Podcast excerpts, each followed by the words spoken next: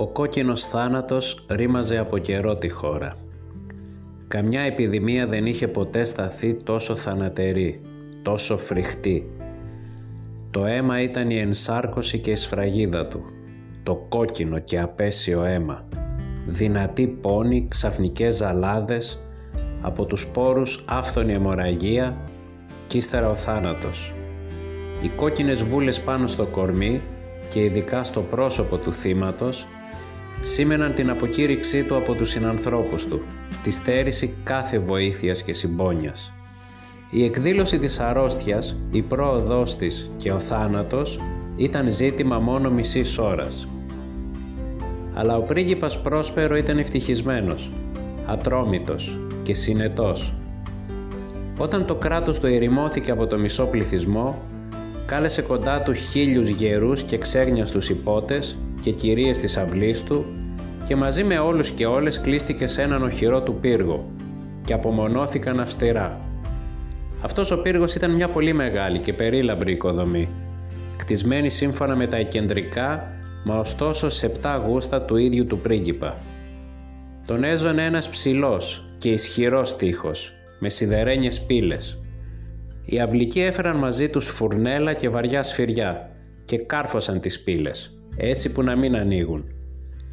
Δεν άφησαν κανένα μέσο για να μπει κανείς από τους έξω μέσα στην απελπισία του, είτε για να βγει κανείς από τους κλεισμένους μέσα στο μεθύσι του. Ο πύργος ήταν εφοδιασμένος άφθονα με όλα τα καλά. Με τέτοιες προφυλάξεις, οι αυλικοί μπορούσαν να ψηφούν τη μετάδοση της επιδημίας. Ο έξω κόσμος σας φρόντιζε μονάχος για τον εαυτό του. Στο μεταξύ, ήταν ανοησία να κάθεται κανείς να χολοσκά και να συλλογέται. Ο ηγεμόνας είχε φροντίσει να μην λείψει καμιά διασκέδαση. Γελοτοποιοί, θεατρίνοι, χορεύτριες, μουσική, όμορφες γυναίκες και κρασί. Όλα αυτά και απόλυτη ασφάλεια μαζί ήταν μέσα στον πύργο. Έξω ήταν ο κόκκινος θάνατος. Έκλεινε πια ο πέμπτος ή ο έκτος μήνας από τότε που ο πρίγκιπας Πρόσπερο είχε κλειστεί στον πύργο, ενώ έξω λισομανούσε η επιδημία. Όταν έδωσε για τους χίλιους φίλους του ένα χορό μεταμφιεσμένων εξαιρετικής μεγαλοπρέπειας. Ήταν ένα θέαμα που χαιρόσου να το βλέπεις αυτός ο χορός. Ας μιλήσω όμως πρώτα για τις αίθουσες. Ήταν 7 αίθουσες στη σειρά, ένα μεγαλείο αυτοκρατορικό. Σε πολλά παλάτια αυτές οι συνεχόμενες αίθουσες σχηματίζουν μια μακριά και ολόησια προοπτική, ενώ οι πολύφιλες πόρτες ανοίγουν σχεδόν ως τους τοίχους και από τις δυο πλευρές, έτσι που τίποτα σχεδόν δεν εμποδίζει τη θέα σε όλη τους την έκταση. Εδώ τα πράγματα ήταν πολύ διαφορετικά, όπως θα μπορούσε κανείς να το περιμένει από την αγάπη του ηγεμόνα για το αλόκοτο.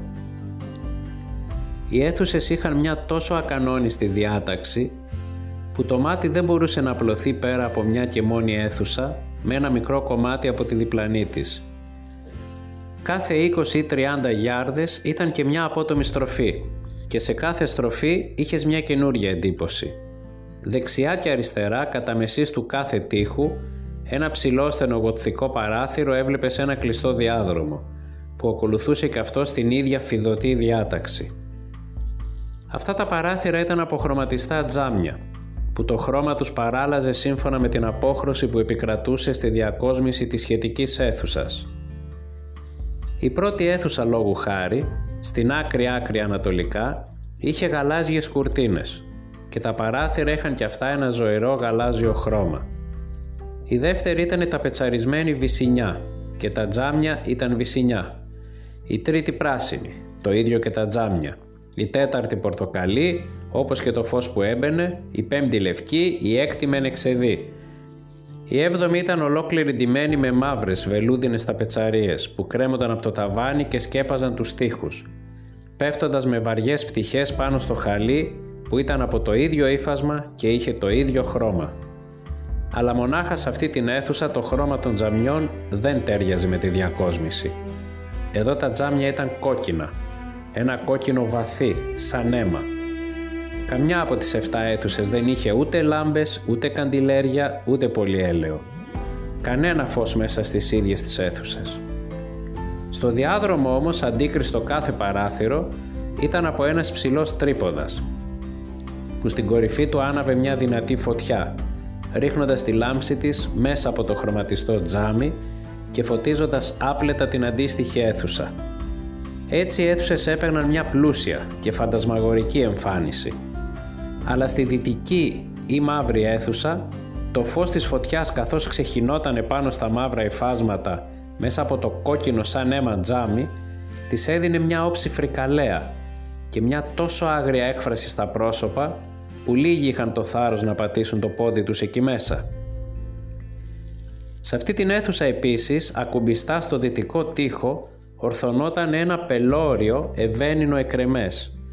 Το βαρύδι του κουνιότανε δόθε κήθε με ένα μουντό, βαρύ, μονότονο τικ-τακ. Και όταν ο λεπτοδείκτης έκανε το γύρο της πλάκας και χτυπούσε η ώρα, από τα μετάλλινα πνευμόνια του ρολογιού έβγαινε ένας ήχος τόσο καθαρός, δυνατός, βαθύς και εξαιρετικά μουσικός, αλλά τόσο παράξενος και εντατικός, που σε κάθε ώρα η μουσική της ορχήστρας σταματούσαν άθελα για μια στιγμή την εκτέλεση του κομματιού που έπαιζαν για να ακούσουν τον ήχο. Έτσι και οι χορευτές αναγκάζονταν να σταματήσουν τους τροβιλισμούς και μια ακεφιά πλάκωνε ολόκληρη την εύθυμη συντροφιά. Κι όσο χτυπούσε ακόμα το ρολόι, έβλεπες τους ξένιας τους να χλωμιάζουν και τους πιο ηλικιωμένους και ατάραχους να χαϊδεύουν με το χέρι τους το μέτωπο, σαν να ήταν παραδομένοι σε μια αναόριστη ονειροπόληση ή συλλογή. Όταν όμως έσβηνε ολότελα ηχό, ένα ξαλαφρωμένο γέλιο έβγαινε από όλα τα στόματα με μιας. Οι μουσικοί κοιτάζονταν αναμεταξύ τους και χαμογελούσανε, σαν να κορόιδευαν την ίδια τους την ταραχή και ορκίζονταν ψιθυριστά ο ένας τον άλλο πως ο κατοπινός χτύπος του ρολογιού δεν θα τους έκανε την ίδια συγκλονιστική εντύπωση. Και έπειτα, όταν περνούσαν 60 λεπτά, που κάνουν 3.600 δευτερόλεπτα του χρόνου που κυλάει και φεύγει, ακούγονταν άλλα χτυπήματα του ρολογιού και πλάκωνε η ίδια ατεφιά, η ίδια ταραχή και συλλογή όπως πρωτήτερα. Παρόλα αυτά ωστόσο ήταν ένα τρικούβερτο και θαυμάσιο γλέντι. Τα γούστα του ηγεμόνα ήταν ιδιότυπα. Είχε μάτι εκλεπτισμένο για τα χρώματα και τους συνδυασμούς. Περιφρονούσε τη συμβατική μόδα. Τα σχέδιά του ήταν τολμηρά, γεμάτα φλόγα και οι εμπνεύσεις τους είχαν μια βάρβαρη λαμπρότητα. Μερικοί θα μπορούσαν να τον πάρουν για τρελό. Οι ακόλουθοί του όμως ένιωθαν πως δεν ήταν. Έπρεπε να τον ακούς, να τον βλέπεις και να τον αγγίζεις για να είσαι βέβαιος πως δεν ήταν τρελός. Είχε επιβλέψει ο ίδιος για την πρόσθετη διακόσμηση των 7 αιθουσών σε αυτή τη μεγάλη γιορτή και η δική του κατεύθυνση είχε δώσει στη μασκαράτα τον ξεχωριστό της χαρακτήρα. Σίγουρα είχε κάτι το πολύ τραγελαφικό, κάτι που σε θάμπονε, σε αναστάτωνε, φανταχτερή, φαντασμαγορική, αλόκοτες μορφές, με ατέρια στα μέλη και τη σήματα, εξωφρενικές φαντασίες, που μόνο ένας τρελός θα μπορούσε να συλλάβει. Πολύ ομορφιά, πολύ ακολασία, κάτι το πολύ αλόκοτο και κάπως τρομακτικό μαζί, ακόμα και κάτι που θα μπορούσε να προξενήσει όχι λίγη αηδία. Λες και ένα πλήθος όνειρα πηγαίνω έρχονταν μέσα στις 7 αίθουσες, όνειρα που κλωθογύριζαν εδώ και εκεί, παίρνοντας το χρώμα τους από τις αίθουσες και κάνοντας τη ζωηρή μουσική της ορχήστρας να φαίνεται σαν μια ηχό από τα βήματά τους. Και ξαφνικά χτυπάει το ευαίνινο ρολόι μέσα στη βελουδένια αίθουσα και τότε για μια στιγμή όλα ησυχάζουν, όλα σωπαίνουν, εκτός από τη φωνή του ρολογιού. Τα όνειρα παγώνουν κοκαλιασμένα εκεί που στέκονται. Μα να, σβήνουνε του ρολογιού οι ήχοι. Κρατήσανε μονάχα μια στιγμή και ένα ξαλαφρωμένο μισοπνιγμένο γέλιο φτεροκοπάει πίσω τους έτσι που φεύγουν. Και τώρα η μουσική φουντώνει, τα όνειρα ξαναζωντανεύουν και κλωθογυρίζουν πέρα δόθε, πιο εύθυμα παραποτέ, παίρνοντας το χρώμα τους από τα ποικιλόχρωμα τζάμια, από όπου ξεχύνεται το φως που ρίχνουν οι τρίποδες. Αλλά στην πιο δυτική αίθουσα από τις 7, κανένας από τους μασκαρεμένους δεν τολμά να πάει. Γιατί η νύχτα προχωρεί και από τα αιματοβαμμένα τζάμια χύνεται ένα φως πιο κόκκινο και η μαυρίλα τρομάζει εκεί μέσα. Και όποιος πατήσει το πόδι του στο μελανί χαλί, του έρχεται από το ευαίνινο ρολόι ένα τικ-τακ αχνό, πιο εμφαντικά επίσημο, από ό,τι φτάνει στα αυτιά εκείνων που γλεντούν στις παραπέρα αίθουσες. Αυτές οι άλλες αίθουσες είναι γεμάτες κόσμο και σφίζουν από ζωή και η δίνη του γλεντιού δεν σταματάει, ώσπου τέλος άρχισαν να χτυπούν μεσάνυχτα στο μεγάλο ρολόι. Και τότε η μουσική κόπηκε. Έπαψαν οι στροβιλισμοί των χορευτών και μια ανησυχητική παύση έγινε σε όλα. Τώρα όμως το ρολόι θα χτυπήσει 12 φορές και για τούτο ίσως περισσότερες σκέψεις, χάρη στον περισσότερο χρόνο, τρύπωσαν μέσα στο μυαλό των στοχαστικών, ανάμεσα στους άλλους που γλεντούσαν ξένιαστοι. Ίσως και για τούτο επίσης, πριν σβήσει ολότελα και η τελευταία ηχό του τελευταίου χτύπου, πολλοί βρήκαν τον καιρό να προσέξουν την παρουσία ενός προσωπιδοφόρου που κανένας δεν τον είχε αντιληφθεί πρωτύτερα. Και όταν η είδηση αυτής της καινούργιας παρουσίας διαδόθηκε παντού ψιθυριστά, υψώθηκε μια σιγανή βοή, ένα μουρμουριτό, που εκδήλωνε αποδοκιμασία και έκπληξη και τέλος τρόμο, φρίκι και αηδία. Πρέπει να υποθέσει κανείς πως σε μια συντροφιά από εξωφρενικά φαντάσματα σαν αυτά εδώ, καμιά συνηθισμένη εμφάνιση δεν θα μπορούσε να προκαλέσει τόση αίσθηση. Η ελευθερία στο μασκάρεμα ήταν πράγματι σχεδόν απεριόριστη. Όμως αυτός εδώ το είχε παρακάνει. Είχε ξεπεράσει ως και την απέραντη κεντρικότητα του πρίγκιπα και στου πιο ρέμπελου την καρδιά υπάρχουν χορδές που όταν τις αγγίξεις συγκινείται. Ακόμα και για τον πιο χαμένο άνθρωπο που παίρνει στα αστεία και τη ζωή και το θάνατο υπάρχουν πράγματα που δεν τα παίρνεις στο αστείο. Πράγματι, ολόκληρη συντροφιά φαινόταν τώρα να καταλαβαίνει πως το κοστούμι του ξένου δεν είχε τίποτα το έξυπνο ή το κατάλληλο για την περίσταση. Ήταν ψηλός και κοκαλιάρης τυλιγμένος από το κεφάλι ως τα πόδια μέσα σε ένα σάβανο. Η μάσκα που του έκρυβε το πρόσωπο έμοιαζε τόσο πολύ με αλήγιστη όψη νεκρού που από όσο κοντά και αν την εξέταζες δυσκολευόσουν να ανακαλύψεις πως ήταν μια απατηλή εντύπωση και μόνο. Όλα αυτά ωστόσο οι τρελοί γλετζέδες θα μπορούσαν να τα ανεχθούν, αν όχι να τα εγκρίνουν. Αλλά ο μασκαράς αυτός είχε προχωρήσει ως το σημείο να πάρει τη μορφή του κόκκινου θανάτου η φορεσιά του ήταν γεμάτη αίματα και το πλατή του μέτωπο, καθώς και όλο το πρόσωπό του, είχαν παντού τις απέσιες κόκκινες βούλες. Όταν η ματιά του πρίγκιπα Πρόσπερο έπεσε πάνω σε αυτή τη μορφή που έμοιαζε με φάντασμα και που με αργό και επίσημο βήμα σαν να ήθελε να παίξει ακόμα καλύτερα το ρόλο του πήγαινε ερχότανε ανάμεσα στους χορευτές τον είδανε να αναρριγεί στην αρχή, λες από τρόμο ή και από αηδία. Όμως αμέσως έπειτα κοκκίνησε από το θυμό του. «Ποιος τολμά» ρώτησε με τραχιά φωνή τους αυλικούς που στέκονταν κοντά του. «Ποιος τολμά να μας προσβάλλει με αυτό το βλάσφημο εμπεγμό; Πιάστε τον και βγάλτε του τη μάσκα για να δούμε ποιος είναι αυτός που θα κρυμάσουμε στις επάλξεις του πύργου μόλις βγει ο ήλιος».